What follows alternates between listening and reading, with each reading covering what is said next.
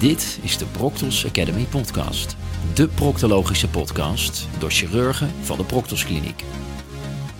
In deze aflevering gaan we het hebben over bekkenfysiotherapie met bekkenfysiotherapeute Danielle van Rijn. Danielle studeerde fysiotherapie in Utrecht en heeft een studie bewegingswetenschappen gevolgd aan de Universiteit van Amsterdam. Ze heeft haar master pedagogische wetenschappen gevolgd aan de Universiteit Utrecht en vervolgens werkte ze als fysiotherapeute in de Isela Kliniek te Zwolle. Uh, vervolgens ronde ze haar master bekkenfysiotherapie af aan de Erasmus Universiteit in Rotterdam. En um, sinds 15 jaar heeft ze haar eigen bekkenfysiotherapiekliniek in Baarn en werkt ze bij de Proctos Kliniek als bekkenfysiotherapeut. Ze is betrokken geweest bij meerdere richtlijnen en zit in de wetenschapscommissie van de Nederlandse Vereniging voor Bekkenfysiotherapie. En dit jaar promoveerde ze aan de Universiteit van Leiden op het proefschrift Pelvic Floor Physical Therapy in the Treatment of Chronic Anal Fissure. Welkom Danielle. Uh, allereerst nog gefeliciteerd met je promotie. Was het uh, allemaal wat je ervan verwacht had? Ja, het was, uh, dankjewel. Het was een hele bijzondere dag.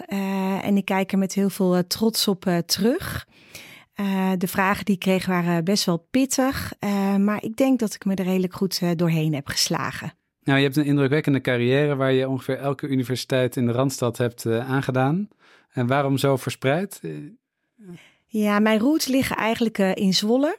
Uh, en gedurende mijn studententijd woonde ik in uh, Utrecht. En van daaruit ben ik inderdaad een post-HBO in Amsterdam gaan doen. Ehm, toen ik ben gaan werken, zijn we naar Baren verhuisd. En ja, vanuit mijn werkende leven heb ik inderdaad verschillende universiteiten en nascholingen en studies gedaan. Ik had het zelf eigenlijk nog nooit zo bekeken dat ik alle universiteiten van Nederland, behalve Groningen en Maastricht, uh, heb gedaan. Uh, maar uh, ja, heel mooi. En is dat dan omdat er ook beperkt aanbod is aan, aan de opleidingen binnen de bekkenfysio?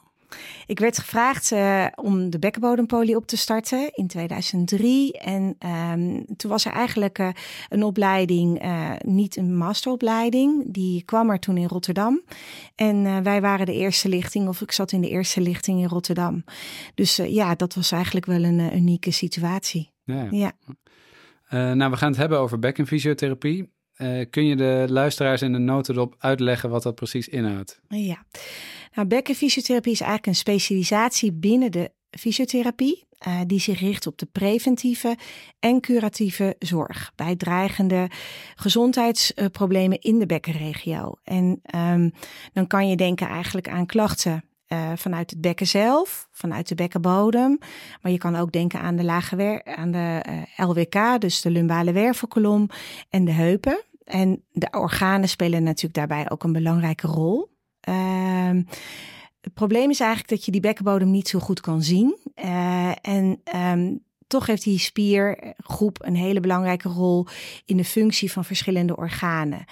En, um, ja, en derhalve is, uh, moeten wij ook dus ook kennis hebben op het gebied van het uh, musculoskeletale systeem, maar ook vanuit uh, ja, de orgaanfuncties. Ja, ja.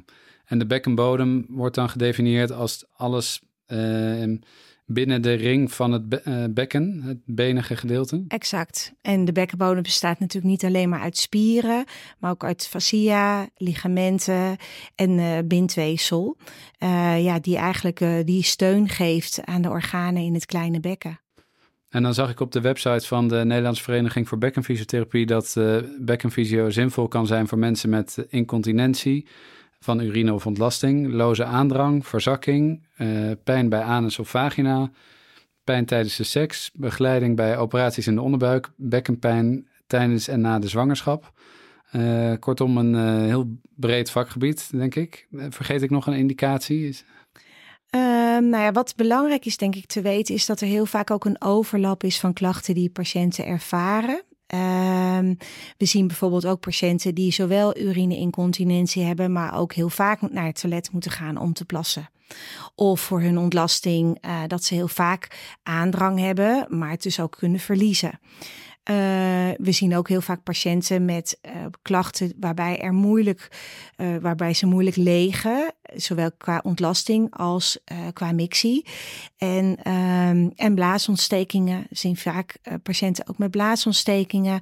En ehm, ja, als we het hebben over operaties in de onderbuik, dan denk je bijvoorbeeld aan verzakkingsoperaties, maar ook na een prostaatoperatie. En denk ook vooral aan patiënten na een low anterior resectie. En die, dat overlap, dat, komt dat dan doordat als er een probleem is met een bepaalde spiergroep, dat dat dan meerdere nou ja, orgaansystemen, om maar zo te noemen, invloed heeft? Ja, zeker. Ik denk dat je niet kan kijken naar alleen maar één domein. Ik denk dat door de rol van de bekkenbodem die alle compartimenten ondersteunt, dat je eigenlijk alle domeinen moet uh, meenemen en dat er dus ook een overlap kan zijn uh, in de klachten die patiënten hebben. Ja.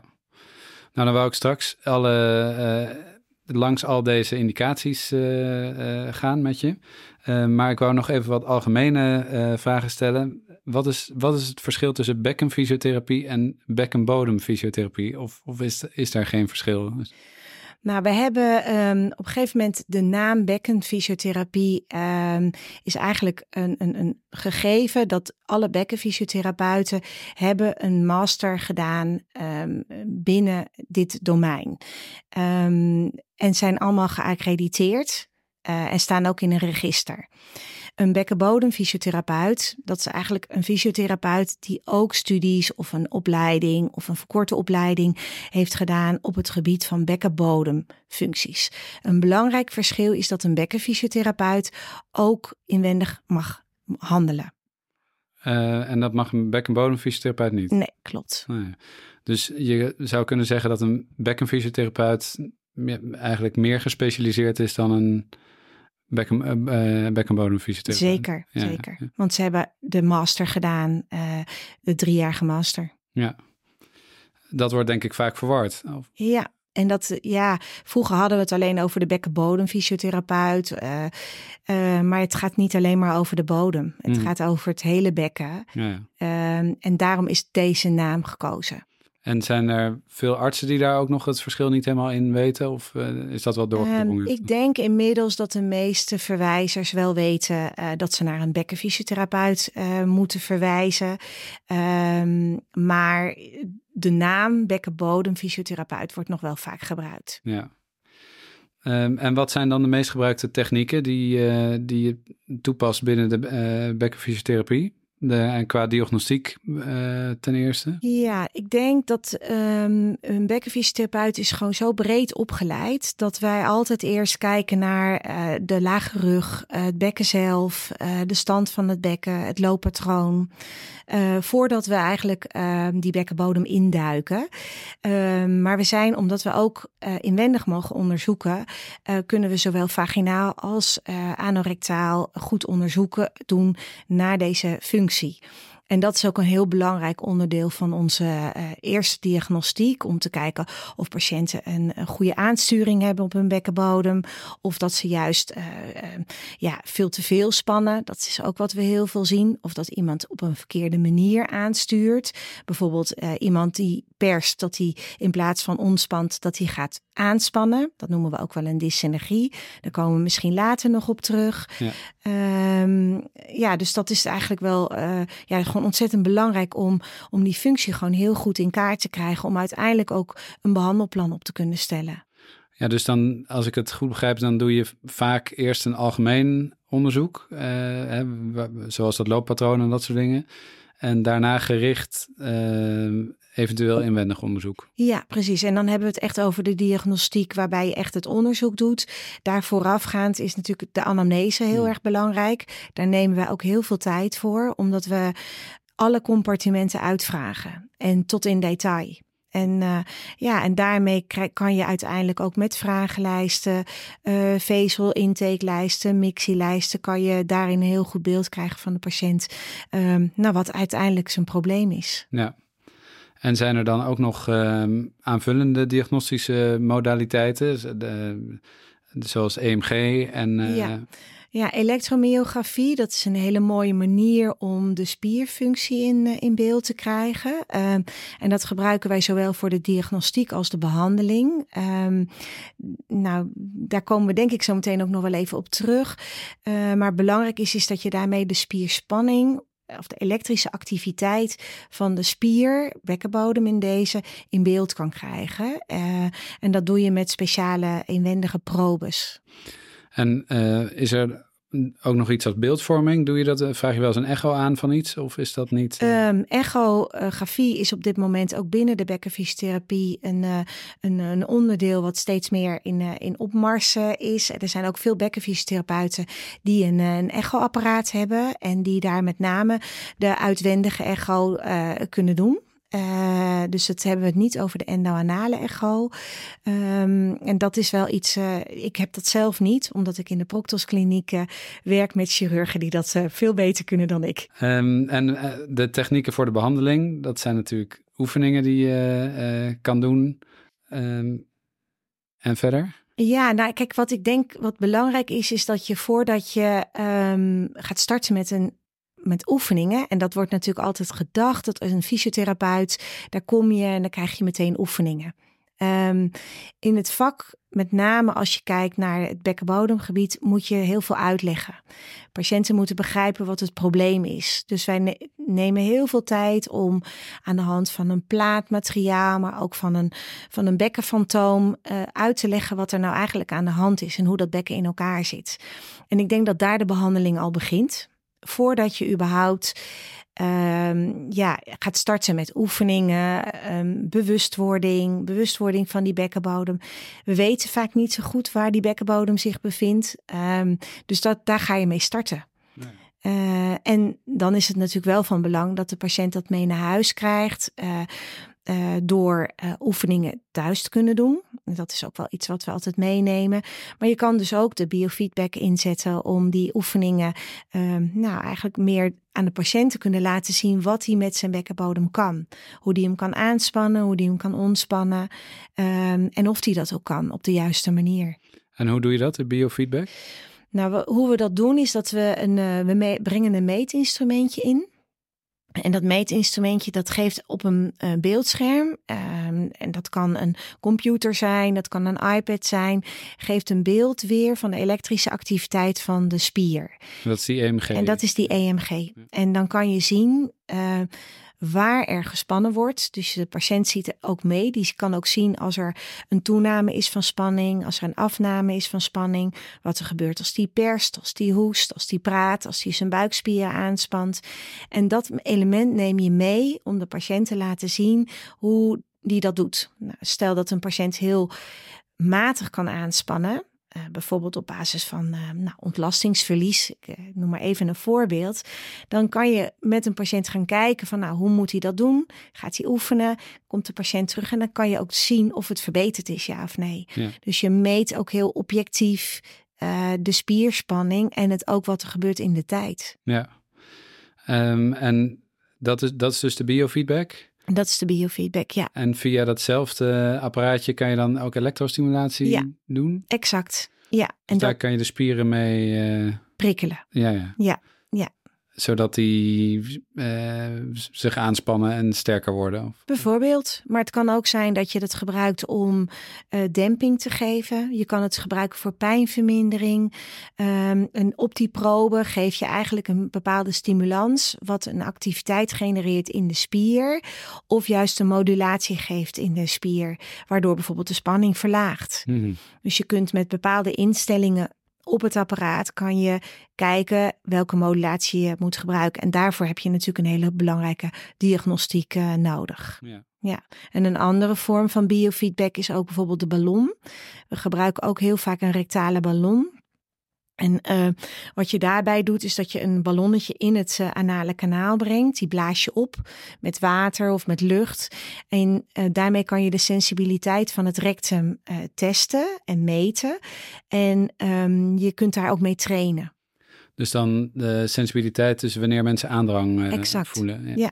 En trainen, um, hoe doe je dat dan? Nou, stel dat een patiënt al bij um, 50 cc aandrang voelt en op dat moment al naar het toilet gaat, dan weet je eigenlijk al dat iemand um, eigenlijk moeite heeft met het ophouden van zijn ontlasting. Nou, wat je dan gaat doen is eigenlijk met die ballon kijken of die kan leren dat aandranggevoel uit te stellen. En daarvoor gebruik je ademhalingstechnieken. Daarvoor gebruik je je bekkenbodem om het uit te kunnen stellen. En de vorm van feedback is eigenlijk de druk die de patiënt voelt, de aandrang die eigenlijk simuleert. Um, om dat ook in de praktijk te gaan brengen. Ja. En zijn er nog meer technieken die je in de dagelijkse praktijk dan veel gebruikt? Nou, ik gebruik heel veel inwendige technieken. Dus stretching, dus het rekken van de bekkenbodemspieren, uh, triggerpoint behandelingen in de bekkenbodem om meer ontspanning te krijgen of bij pijn. Um, dat zet ik heel veel in. En stretching, dan, dan rek je. bijvoorbeeld uh, de, de, bekkenbodemspierspanning. En dat kan zijn bijvoorbeeld bij patiënten met uh, vaginale pijn, bij pijn bij het vrijen. Maar het kan ook zijn uh, wanneer iemand heel veel spanning heeft en niet goed kan ontlasten. dan kan je bijvoorbeeld de, de puberictalis, een van de bekkenbodemspieren, kan je gaan rekken. Ja. En dat, dat doe je manueel? Met je manueel vinger. met je vinger. En dat leer je vaak ook aan de patiënt zelf aan. Ja, ja. Dat ze het zelf kunnen doen. Ja. Um, en eh, wat zei je nou nog meer? Je zei eh, het rekken en uh, daarna? Uh, de triggerpoint behandeling oh, ja, is een belangrijke. Um, hè, ook in, de, in heel veel uh, skeletale spieren kunnen triggerpoints ontstaan. Dat zijn eigenlijk een soort spierknopen in mhm. de spier. En die kunnen een gerefereerde pijn geven. Dus als je daarop onderzoekt of je, je palpeert, uh, dan geeft de patiënt vaak op een andere plek pijn aan dan waar het de origine zit. Dus iemand kan pijn, een triggerpoint hebben in zijn bekkenbodem en die referred pain voelt hij in zijn onderbuik. Hmm. Ja. Of andersom. Um, en die kun je behandelen. En dat doe je door eigenlijk het drukpunt. Uh, nou, je geeft dan eigenlijk druk, lokale druk, waarmee je de doorbloeding van, de, van die, dat pijnpunt en die spier verbetert. Een soort massage eigenlijk. Eigenlijk wel, ja. Een myofasciale techniek noemen we dat. Ja, en dat, dat klinkt. Uh, Heel chic. ja, precies. um, was dat, is dit een beetje een overzicht van, van de algemene eh, praktijk van de Ja, ik denk dat het, dat dat heel belangrijk is. En, naast dat um, het heel belangrijk is om mee te nemen dat um, het bewust worden uh, van je bekkenbodemspieren. Wat gebeurt er bij de ademhaling? Dus ook die ademhaling is een essentieel onderdeel uh, van ons, ons vak. Waarbij we leren voelen wat die bekkenbodemspierspanning doet. En wat er gebeurt bij een rustige inademing, bij een uitademing. Maar wel ook aan wanneer iemand bijvoorbeeld buikdruk maakt, bijvoorbeeld als iemand hoest en urine verliest, dan moet je iemand leren om adequaat zijn buikmusculatuur aan te spannen en zijn bekkenbodemspier om dat op te vangen. Ja. En dat geldt ook voor bijvoorbeeld bij patiënten met een, een prolaps. Ja, ja. ja. Nou, mooi. Dan, um, ik wou dan nu wat indicaties uh, met je bespreken. Uh, en dan te beginnen met de anale pijn uh, en dan vooral bij fissuren. Daar ben je natuurlijk uh, kort geleden op gepromoveerd. Um, en even kijken, een van jouw stellingen luidde... een zorgvuldig uitgevoerd digitaal rectaal onderzoek... heeft klinische relevantie voor het diagnosticeren van dysenergie... van de bekkenbodem bij patiënten met anorectale klachten. Nou, je hebt het net al even genoemd, dysenergie... Um, kan je daar nog uh, iets meer over vertellen wat het nou is en hoe vaak komt het voor en hoe, hoe ontwikkelen mensen die dysenergie? Ja, nou de, de definitie van dysenergie is eigenlijk dat het een onvermogen is om de bekkenbodem te ontspannen, te relaxeren. Maar het kan ook een, een combinatie zijn van een gebrek aan coördinatie van zowel de buik, de rectale musculatuur en de bekkenbodem. En dat is dus eigenlijk een gecombineerd probleem. En um, wat wij heel goed kunnen diagnosticeren op onze vinger als we een goed uh, rectaal touché doen, uh, is uh, de dysenergie. Dus wij kunnen heel goed voelen wanneer iemand bijvoorbeeld paradoxaal aanspant als je de patiënt vraagt te persen. En dus als, dan doe je je touché, je vraagt een patiënt te persen en dan voel je... Dat hij gaat spannen. Ja, ja. Dus... En dat zijn eigenlijk, er zijn verschillende types van dysenergie. Waarvan bij de, met de manometrie worden er eigenlijk vier typen dysenergie onderschreven. En um, ja, twee daarvan, uh, waarbij je echt voelt dat de bekkenbodem zich aanspant. En dat kun je heel erg goed op je vinger voelen. Want dan in plaats dat er ruimte komt, uh, wordt uh, levator ani wat meer naar voren, of de pubertalis wat meer naar voren ge, exact, getrokken. Exact. Ja. Je voelt een, een, een naar ventraal bewegen van de pubertalis op het moment dat de patiënt bijvoorbeeld, dat je patiënt vraagt om te persen. het kan ook zijn dat je eigenlijk helemaal niets voelt op je vinger. Dus dat er eigenlijk geen ontspanning plaatsvindt. Ja, ja. Ook dat noemen we een dysenergie. En hoe uh, betrouwbaar is dat nou? Want ik kan me voorstellen dat een, als je rectaal touché doet, dat patiënten niet zo ontspannen zijn als wanneer ze gewoon thuis op de wc zitten. Dus dat het niet altijd dezelfde, dat ze dan misschien niet precies hetzelfde doen. Um, ja, nou ja, die twee dingen kun je natuurlijk niet met elkaar combineren, maar je hebt wel gelijk. Hè? Het, het kan heel goed zijn dat als iemand dat dus doet uh, op het toilet, dat dat wel anders is dan als wij dat testen. Echter, uh, er zijn heel veel onderzoeken gedaan waarbij echt wel is aangetoond dat het een hele goede sensitiviteit en specificiteit heeft om uh, dysenergie aan te kunnen tonen met een goed uh, anorectaal functieonderzoek. Ja, en komt dat, is dat een groot deel van de, uh, de, uh, de patiënten met klachten die je ziet? Hebben die veel dysenergie? Ik denk op het, um, als we het hebben over de verschillende compartimenten, denk ik dat er veel patiënten zijn die op het achterste compartiment niet goed ontlasten, doordat ze dysenergie hebben. En het achterste ja. compartiment is de, de, de, de, anus, de, hemeldarm, ja. ja. Maar, maar hoe... Um, hoe ontstaat zoiets? Ja, dat, dat weten we eigenlijk niet helemaal, maar wordt aangenomen dat het aangeleerd gedrag is. Um, maar wat ook voort kan komen uit, nou je kunt je voorstellen dat als iemand uh, iedere ochtend om zes uur met de trein mee moet, maar toch eigenlijk al wel even wil ontlasten, dat hij geforceerd gaat persen. Mm -hmm omdat hij eigenlijk al naar het toilet wil gaan. Je kan ook voorstellen dat patiënten die pijn hebben, um, niet meer durven te ontspannen. Um, en daardoor eigenlijk gaan aanspannen. Omdat ze uh, ja, eigenlijk niet durven te ontlasten omdat ze pijn hebben. Dus dat is een vicieuze cirkel.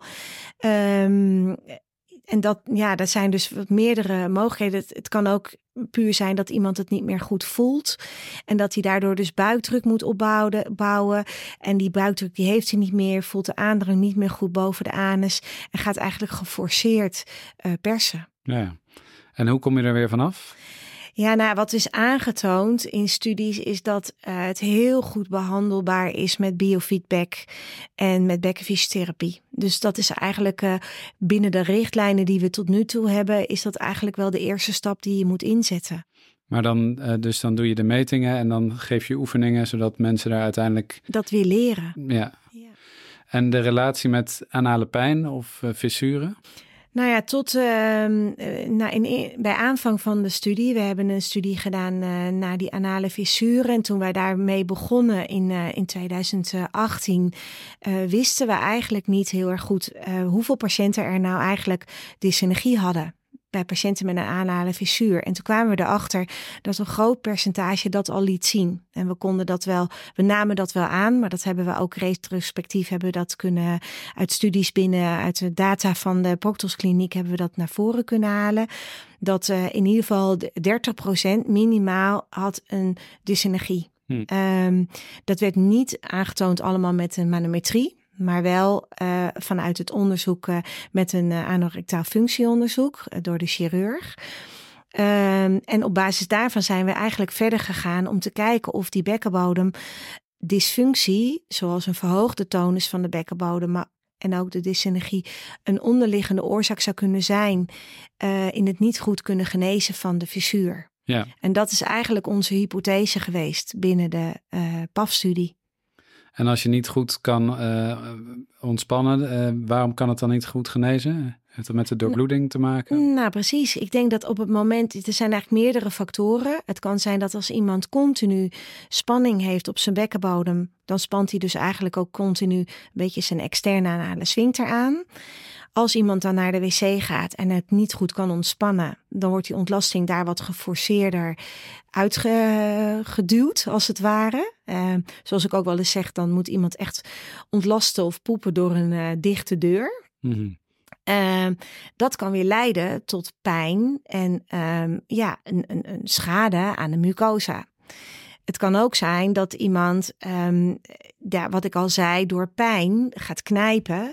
En eigenlijk op het moment dat die ontlasting passeert, eigenlijk al een beetje gaat tegenhouden. Ja. En mogelijk dat dat ook weer invloed heeft op de reflex uh, van de externe anale sphincter. Waardoor er dus weer niet de goede genezing plaatsvindt. Omdat het wondje weer niet goed kan genezen, omdat de doorbloeding vermindert. En dat dat een vicieuze cirkel is die we dan ook moeten doorbreken. Ja, ja.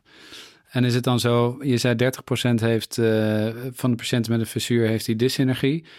Betekent het dan dat die 30% uh, baat heeft bij bekkenfysiotherapie en de 70% dat het niet nodig is om naar de bekkenfysiotherapeut te gaan? Nou, dat is een, eh, een interessante vraag. Um, het gaat natuurlijk niet alleen maar over de dysenergie. Het kan ook een, een zijn die verhoogd is en een combinatie. Um, dus dat percentage is wellicht wel hoger dan die 30 procent. Um, maar de basis van een chronische anale fissuur is dat natuurlijk de interne anale sphincter of het sphinctercomplex een verhoogde tonus laat zien. En die moet je wel behandelen.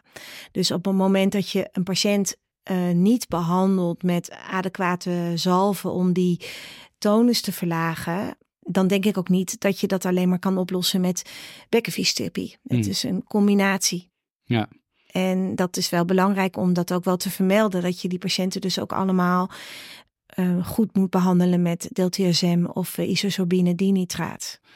En, um, en, en botox en bekkenfysiotherapie, dat kun je wel uh, tegelijk doen en dat vult elkaar dan aan als je. Ja, ik denk dat het een hele goede combinatie kan zijn. En ik denk dat op het moment dat je een patiënt.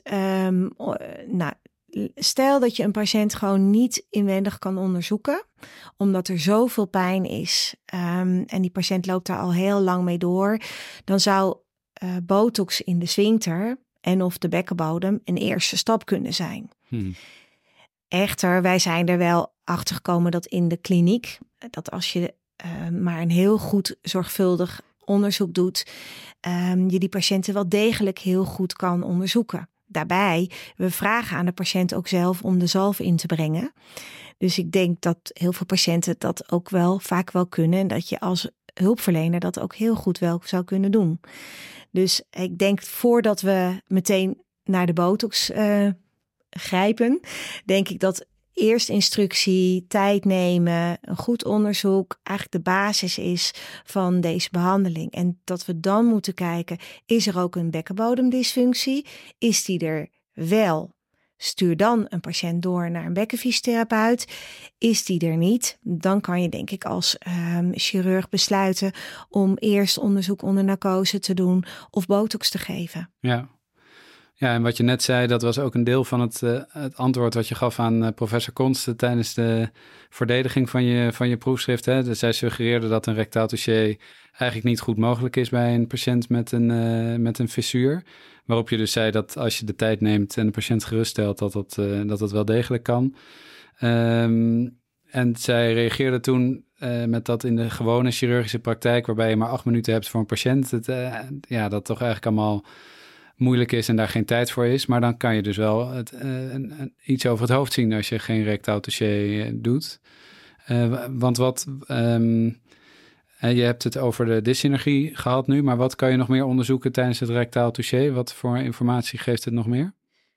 Nou, ik denk dat een heel belangrijke informatie is, die we ook al eerder hebben genoemd, is bijvoorbeeld dat als je de puberectalis uh, kan onderzoeken en er is rekpijn, um, dan is dat eigenlijk een hele belangrijke uh, prognostische uh, functie voor het hebben van een Levato-Ani-syndroom.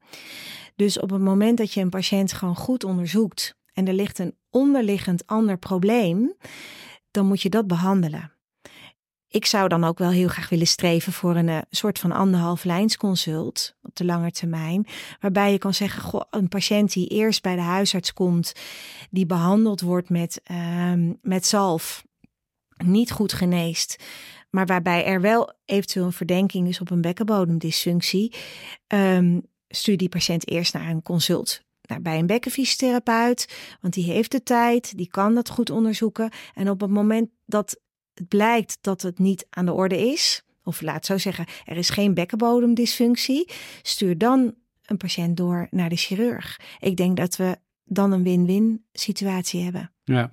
Maar dat moet nog ontwikkeld worden. Ja, ja, ja. En hoe doe je nou een uh, goed rectaal touché? Nou, van belang is het eigenlijk altijd om uh, de patiënt goed te vertellen wat je gaat doen. Um, en geef aan dat het inwendige onderzoek maar enkele minuten gaat duren. Uh, dat stelt de patiënt vaak al gerust. Uh, vraag de patiënt op de linkerzijde te gaan liggen met de knieën opgetrokken tot 90 graden. Leg je gehandschoende vinger in het midden van de anus en geef eigenlijk een beetje druk op de interne sphincter.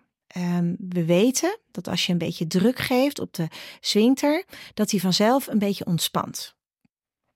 De rustdruk die we voelen, wordt voornamelijk toegeschreven aan de interne anale sphincter.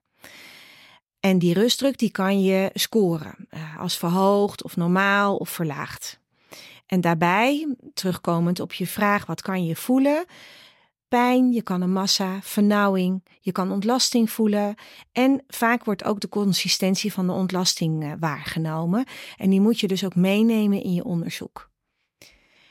Als je dan de patiënt vraagt um, een keer te spannen, um, dan kan het zelfs zo zijn dat je wat meer ontspanning vindt op de interne anale sphincter. Dus als je patiënt vraagt om een keer te knijpen en weer te ontspannen, dan beoordeel je daarbij ook meteen de externe anale sphincter. Wanneer we dan wat verder gaan, dan kan je de bekkenbodem onderzoeken. En die vind je door palpatie aan zowel de linker als de rechterkant van het rectum.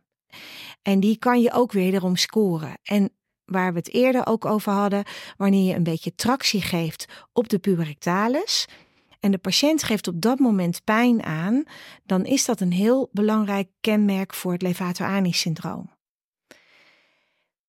Als je dan vraagt om de patiënt een keer te knijpen, dat wil zeggen, probeer dat eens een keer zo hard mogelijk en laat de patiënt weer ontspannen en vraag de patiënt dan ook die aanspanning een tijdje te houden en bij voorkeur 30 seconden. Daarna vraag je de patiënt te persen. En wanneer je vinger naar binnen wordt getrokken, is dat dus een teken van dysenergie.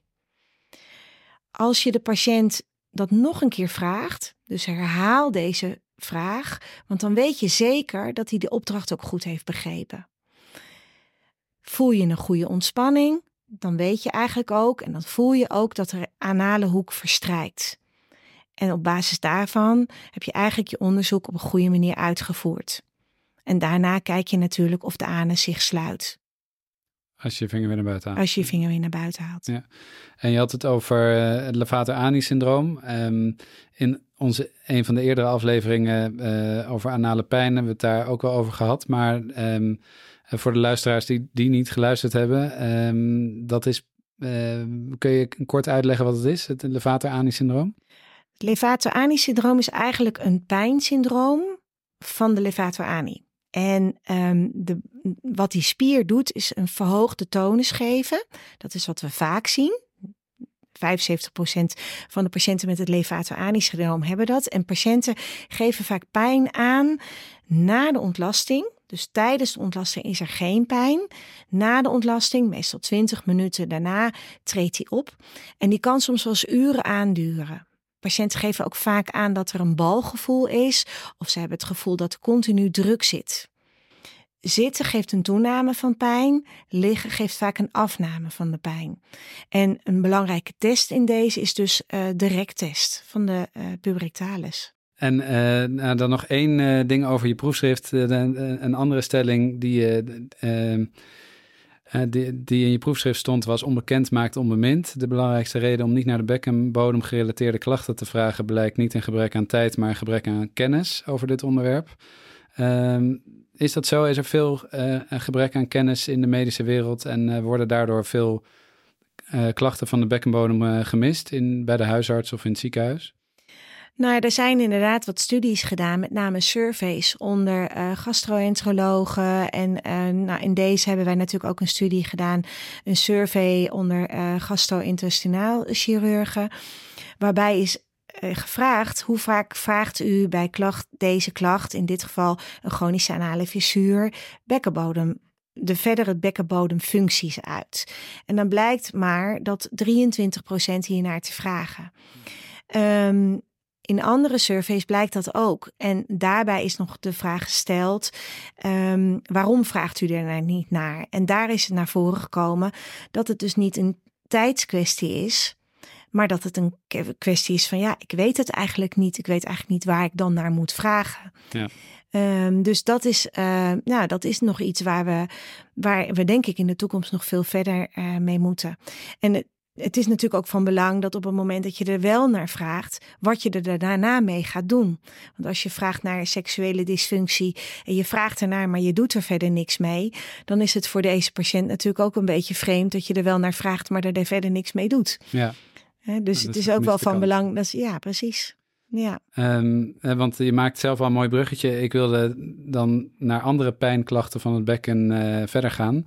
Um, dus uh, pijn bij de seks bijvoorbeeld, komt dat dan ook vaak door een verhoogde tonus van de, van de bekkenbodem? Net zoals dat anale pijn dan ook uh, door verhoogde spierspanning komt?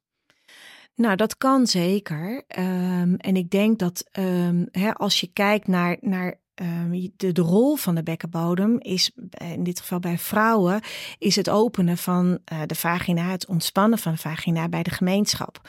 En op het moment dat dat niet lukt, omdat er pijn is, en de patiënt gaat aanspannen, op het moment dat, eh, dat er penetratie plaatsvindt, dan ga je nog meer verkrampen. dus dat is denk ik een hele belangrijke. Um, we zien ook bij, uh, bij mannen waarbij um, uh, er een hoge spanning is op die bekkenbodemspieren, dat bijvoorbeeld een orgasme pijn doet of een, een erectie zelfs pijn kan doen. Pijn kan ook doorstralen richting de balzak. Dus ja, die bekkenbodem speelt daarbij wel een hele belangrijke rol. Um, dat is natuurlijk niet de enige reden. Het kan ook zijn dat er onderliggend een huidprobleem is. Denk aan liegensclerose. Um, of um, nog veel belangrijker, denk ik, uh, onderliggende uh, factoren zoals uh, seksueel misbruik. Mm -hmm. En ik denk dat dat heel belangrijk is om daar ook altijd goed naar te vragen um, in, je, in de behandeling. En niet alleen maar door ons, maar ook door huisartsen en specialisten. Ja, en de um, behandeling daarvan, is dat dan ook vaak met uh, myofeedback? Als je bijvoorbeeld pijn bij het vrije. Ja, dat ligt eraan. Dat kun, kan ook zijn dat um, als uh, ik, ik ik behandel heel graag in combinatie met uh, bijvoorbeeld een seksoloog, uh, maar ook met een psycholoog. Dus vaak is dat ook een combinatie. Ehm, want meer, vaak spelen er meerdere dingen een, een rol. maar je kan ook lokaal behandelen met bijvoorbeeld pelottes, waarbij de vrouw weer leert te ontspannen. Um, Wat zijn dat? pelottes, dat zijn eigenlijk een soort staafjes die vrouw kan inbrengen om eigenlijk meer ontspanning te ervaren, te leren hoe ze die bekkenbodem moeten loslaten. En ook eigenlijk uit de vicieuze cirkel van pijn eh, te komen. Want dan is het wel een, eigenlijk een bewuste of een spiergroep die je wel zelf kan aansturen, die, ja. die dan in de weg zit. Of, exact. Uh, ja. ja.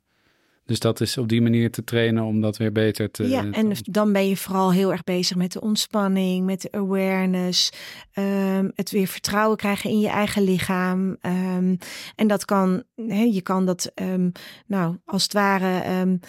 doen met ontspanningsoefeningen uh, globaal, maar ook lokaal, door echt ook uh, de vrouw te laten voelen. Uh, waar zit die spanning? Waar komt het vandaan? Dat is denk ik wel een hele belangrijke factor. Ja. En als we het hebben over vrouwen waarbij dan ook een negatief seksueel trauma of een onjuiste bejegening, waarbij op basis daarvan spanning optreedt, ja, dan denk ik dat het heel belangrijk is om dat ook heel erg mee te nemen en dat niet alleen maar als bekkenfysiotherapeut te behandelen, maar multidisciplinair. En dat, dat komt er dan wel uit als je die patiënten ziet en uh het is altijd een van mijn eerste vragen voordat ik überhaupt eh, bij een patiënt uh, een inwendig onderzoek ga doen, vraag ik altijd naar negatieve uh, ervaringen. En pijn na bevallingen. Um, ja, ik kan me voorstellen dat dan gebeurt er natuurlijk heel veel met die bekkenbodem en een hele verandering moet het dan doormaken. Is dat als vrouwen dan na een bevalling pijn hebben, komt dat dan vaak door schade aan de spieren of het, of het steunweefsel? Of, of is dat dan ook een, het, het anders aanspannen van de spieren? Ja, dat kan, al, dat kan meerdere factoren hebben. Het kan ook zijn dat, uh, dat er een EPI is gezet, bijvoorbeeld. Um, kijk, tijdens, tijdens de persfase van de bevalling komt er natuurlijk heel veel rekken op die bekkenbodem. En dat kan je een beetje zien als een, ehm, een spierscheuring hè, of een spierblessure. Scheuring klinkt misschien wat, wat zwaar. Um, maar die bekkenbodem is dan wel belast en die heeft dus tijd nodig om te herstellen. Op het moment dat je dat herstel niet de aandacht geeft, op de juiste manier rust geeft, opbouwt, um, dan kan het zijn dat die spier eigenlijk te snel weer geactiveerd wordt en dat dat pijn kan geven. Verminderde doorbloeding. Um, nou, dat, dat is een factor. Um, het kan ook zijn dat het bekken zelf klachten geeft. Dus de bevalling is traumatisch geweest. Um, het stuitje heeft uh, een tik gehad tijdens de passage. En dat kan ook pijn geven. Dus dat vrouwen pijn hebben bij het zitten bijvoorbeeld na een bevalling. Dus dat, dat is een hele belangrijke uh, factor. Wat we wel weten is dat als vrouwen op een goede manier die bevalling ingaan, fit zijn, meer bewust zijn van hun bekkenbodem. Um, dat dat uiteindelijk ook leidt tot een uh, nou ja, fittere fase na die tijd. Ja. En we hebben op dit moment ook een soort postpartum consult dat vrouwen een, met een QR-code um, kunnen gaan kijken, is het van, belang dat ik wel of niet naar een bekkenfysiotherapeut ga om verder onderzoek te laten doen. Mm -hmm. En dan kunnen ze met een aantal vragen, kunnen ze kijken, um, ja, uh, is het van belang om uh, naar een bekkenfysiotherapeut te gaan. Ja. En uh, dat is heel zinvol. En dan komen we, zie ik vaak vrouwen zes tot acht weken na de bevalling terug. Ja, ik heb mijn vrouw voor de bevalling naar de bekkenfysiotherapeut gestuurd. Omdat ik dacht, stel nou dat ze dyssynergie heeft en ze moet straks gaan persen, dan ja. doet ze helemaal iets verkeerd. Ja. Maar is dat onzin of kan dat want er zijn dus blijkbaar heel veel mensen met dysenergie. Ik kan me voorstellen als je dan een, een, kind eruit moet persen, dat je dan wel goed moet kunnen ontspannen. Ja, nou ik denk dat je het uh, bevallingsverhaal uh, niet helemaal kan vergelijken met het dagelijks ontlasten. Okay. Um, en ik denk ook dat je uh, dat daarbij een bevalling veel meer oerkrachten naar voren komen. Ja, ja. Um, dus het is wel van belang. Dus ik vind het heel goed dat je je vrouw uh, verwezen hebt naar een collega. Um, dat, dat zij daarmee aan de gang is gegaan. Dat zij wel weet waar ze naartoe kan persen. Dat ze leert hoe ze haar ademhaling moet gebruiken op het moment dat die uitdrijving er is. Dat ze begrijpt wat ze moet doen. Hmm.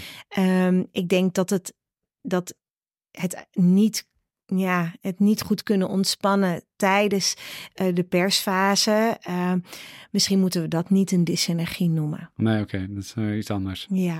Maar eh, ik denk dat, ik kan me voorstellen dat vrouwen na een bevalling, dat dat wel een grote groep is binnen bekkenfysiotherapie in Nederland of nou, wereldwijd waarschijnlijk. Nou, dat is natuurlijk altijd heel erg gedacht, hè? omdat het, daar, het vak daaruit ook is voortgekomen. Dus uh, in aanvang van onze, uh, ja, van onze carrières, uh, zo'n zo 30, 40 jaar geleden, toen het een beetje in opmars was, kwam het vanuit de zwangere vrouwen die waren bevallen, die bij een bekkenfysiotherapeut kwamen. Toen heette dat inderdaad nog bekkenbodemfysiotherapeut.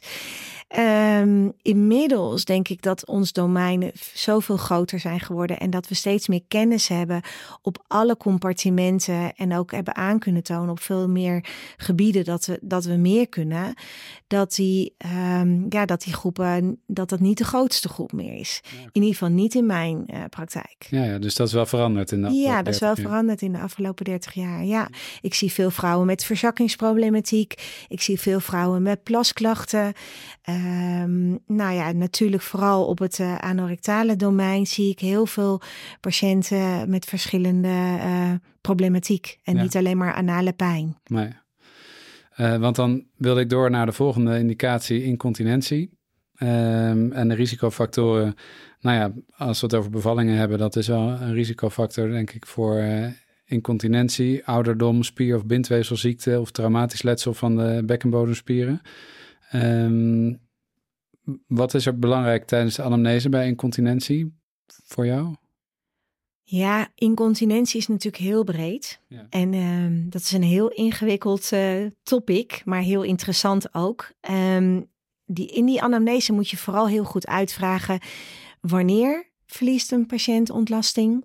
Um, wat is hetgene wat hij verliest? Uh, dat wil zeggen, uh, hoe ziet zijn ontlasting eruit? Is het te dunne ontlasting? Of is het, uh, zijn het keutels die die verliest? En vooral ook de timing. Is het zo dat iemand niet op tijd het toilet kan halen? Of verliest iemand nadat hij is geweest. want je kan je voorstellen dat iemand gewoon heel goed het toilet kan halen, maar niet goed leegt. Op basis van bijvoorbeeld die dysenergie. En als iemand dan een hele lage sphinctertonus heeft, ja, dan verliest hij uiteindelijk misschien dan toch nog een beetje diarree daarna. Um, dus ik denk dat je dat heel goed moet uh, uitvragen. Um, om er uiteindelijk achter te komen wat er aan de hand is. Naast je inwendig onderzoek, waarbij je natuurlijk moet gaan kijken. Uh, wat is de spierfunctie? Zit het probleem op uh, um, tonus? Hè? Spant iemand helemaal niet aan? Is er helemaal geen bekkenbodemactiviteit? Is die sphinctertonus veel te laag? Um, of is het de sensibiliteit? Um, gaat iemand bijvoorbeeld bij nou, een heel laag uh, volume al naar het toilet? dan weten we eigenlijk uit studies dat onder de uh, eh, 70 cc is, is eigenlijk iedereen incontinent. Is dat dan ook aangeleerd als mensen te snel naar de wc gaan? Nou, bijvoorbeeld uit angst voor verlies. Dus als je ontlasting verliest, dan kan je je voorstellen dat je niet, uh, als dat de eerste keer gebeurt, al meteen bij de huisarts komt en uh, hulp vraagt. Dus vaak lopen patiënten hier al heel lang mee. Ja, en dan gaan ze dus steeds uh, Sneller. Sneller naar de wc, waardoor het probleem eigenlijk alleen maar erger wordt. Exact, ja.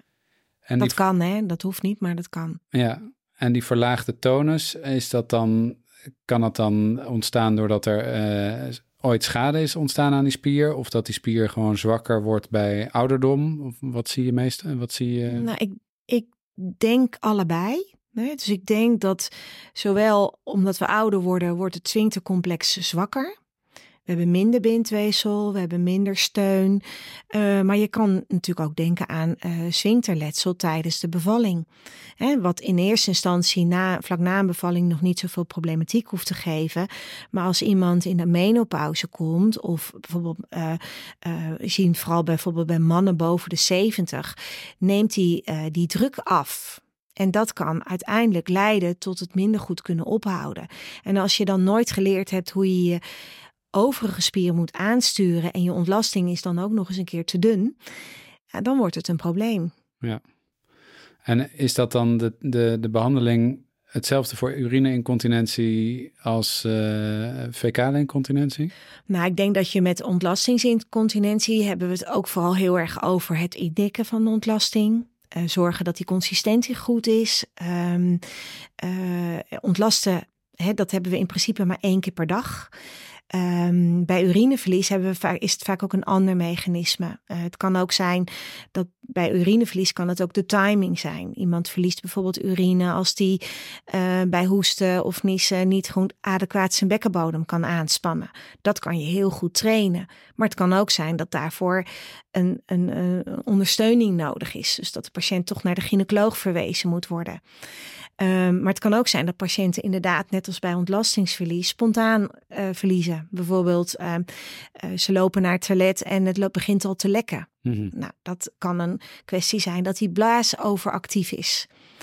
Nou, dat patiënten met urineverlies, um, zoeken wel hulp, maar eigenlijk nog uh, minder uh, vaak uh, dan patiënten met, met ontlastingsverlies. En vaak zien we ook een, een, een um, combinatie van twee factoren. Dat zowel iemand ontlastingsverlies en ook urine verliest. Hmm. De behandeling is, um, zitten overeenkomsten, maar er zitten ook heel veel verschillen tussen. En je moet dus weer heel goed kijken, waar zit het probleem? In de blaas, in de bekkenbodem? Is er eventueel een verzakking, ja of nee? Um, ligt het aan de ontlasting? Is die te dun? Uh, dus het is in die zin heel complex. En loze aandrang, hoe, uh, hoe zit het daarmee? Ja, wat we natuurlijk veel zien bij uh, patiënten met een low anterior uh, resectie. Die Lars-syndroom uh, daar zien we heel vaak patiënten de hele tijd het gevoel hebben dat ze drang hebben. Um, zonder dat het niet altijd, het is niet altijd effectief. Hè? Dus er komt niet altijd wat. Um, dat is een lastige. Waarschijnlijk speelt de sensibiliteit daar ook een belangrijke rol bij. Uh, wellicht ook uh, schade aan, de, aan het neurogene weefsel. Die tijdens de operatie gemaakt ja. ja.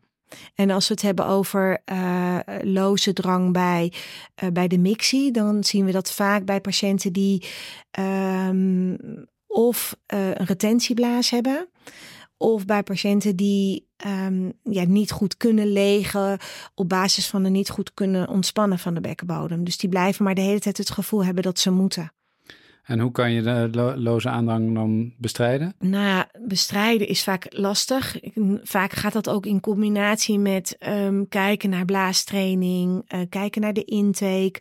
Hoe plast iemand? Neemt iemand de tijd? Hoe ontlast iemand? Neemt iemand de tijd? Um, uh, niet bij elke aandrang naar het toilet gaan. Um, wat we eerder genoemd hebben, bijvoorbeeld de ballontraining. Ja. Kijken of je met ballontraining daar nog wat kan uh, bewerkstelligen. Um, om op die manier uh, daarmee aan de gang te gaan. En we kunnen. Soms zetten we ook nog wel eens uh, elektrostimulatie in, PTNS. dat is eigenlijk een elektrostimulatie via de enkel. En dat kan ook met plakelektrodes. En dat doen we zowel voor de loze drang van de ontlasting als voor de blaas. En dat is een nou, een methode waarbij een patiënt een, een, kastje mee naar huis krijgt met, met prikkels. En die gaat dat elke dag uh, uh, toepassen. En daar hebben we best wel goede resultaten mee, vooral bij die fecale urge patiënten. Ja. Maar daar moeten echt nog meer studies naar gedaan worden. En daarmee eh, prikkel je volgens mij eh, het verlengde van de nervus ischianicus? Of, uh... Exact, ja. S, de, eigenlijk de uh, S2 tot de S4, eigenlijk vanuit de enkels probeer je eigenlijk een neuromodulatie te doen. Ja, maar als ik het goed begrijp is voor loze aandrang dus met name een hoop te winnen in gedrag, wat mensen Ja, maar ik denk dat we ook vooral moeten kijken wat de, wat de oorzaak is ja. van die drang. Ja. ja. En verzakkingen? Ja, um, dat is natuurlijk ook een heel groot domein. We zien veel, ik zie veel vrouwen met uh, uh, waarbij we met name bezig zijn met trainen van de bekkenbodem, waarbij we vaak oefeningen inzetten, maar ook vooral oefeningen in het dagelijks leven. Dus bijvoorbeeld um, bij een verzakking probeer je bekkenbodem aan te spannen op het moment dat je je kind of je kleinkind tilt, of andere tilbewegingen maakt. Um, leer je bekkenbodem te gebruiken bij die buikdrukverhogende momenten. Maar ook dus post, postoperatief zien wij veel vrouwen die geopereerd zijn en die dus eigenlijk preventief proberen um, nou, effectiever hun bekkenbodem aan te sturen en uh, daarin te oefenen. Ja, dus dan is het belangrijk om die bekkenbodem sterker te maken ja. en, en te gebruiken wanneer het nodig is om tegendruk te geven. Exact. Zodat je, geen, uh, zodat je minder last hebt van de verzakking. Ja. ja. Um, zijn er nog andere indicaties die, uh, of andere dingen die we moeten bespreken om een goed overzicht te krijgen van de bekkenfysiotherapiepraktijk? Uh, nou, ik denk dat van belang is, is dat uh, een bekkenfysiotherapeut een hele belangrijke rol kan vervullen, zowel in de diagnostiek en in de behandeling uh, binnen heel veel domeinen in het bekken eigenlijk binnen alle organische functies in het bekken. Um, en dat heel veel klachten die we behandelen met heel veel schaamte zijn omgeven. En dat um, de weg uh, soms een soort tussenstation, waar ik heel positief kan werken uh, om dingen te bespreken. Uh, om het um, met een bekkenfysiotherapeut een aantal dingen die heel moeilijk zijn om te bespreken, om op tafel te kunnen leggen en daarmee aan de slag te gaan ik denk ook dat we um, veel meer nog moeten samenwerken. Um, wat we gelukkig in de Proctos Kliniek heel mooi doen. Om ook uh, behandelplannen op te stellen. Want van belang is het natuurlijk ook dat een bekkenfysiotherapeut niet alle behandelingen, uh, nou alles kan oplossen. En dat het heel vaak ook een combinatiebehandeling moet zijn. Of een stappenplan in een groter geheel. Ja. En die, die schaamte, hoe is dat um, is dat, hoe kan je dat nou het beste ondervangen? Iets wat de huisarts bijvoorbeeld uh, sneller zou moeten doen? Of awareness bij, bij patiënten in het algemeen? Dat, uh, dat ze weten dat ze ergens naartoe kunnen met hun klacht? Ja, ik, ik denk dat, uh, dat heel veel klachten zijn zo met schaamte omgeven. Um, dat als we ervoor zorgen dat we op uh, nou, binnen de huisartsenpraktijk, uh, als fysiotherapeuten, maar ook de, uh, de medici vaker klachten van plas, ontlasting, seksualiteit bespreken, dat dat uiteindelijk um, maakt dat we meer patiënten op een betere manier kunnen behandelen. Ja, dat patiënten daardoor makkelijker ook hulp zoeken. En eerder hulp zoeken. Nou, Danielle, hartstikke bedankt. Ik denk dat het een super leerzame en hele interessante aflevering uh, is geworden. Dus, uh, nou, heel erg bedankt. Graag gedaan. Dit was de Proctos Academy podcast. Dank voor het luisteren en graag tot de volgende aflevering.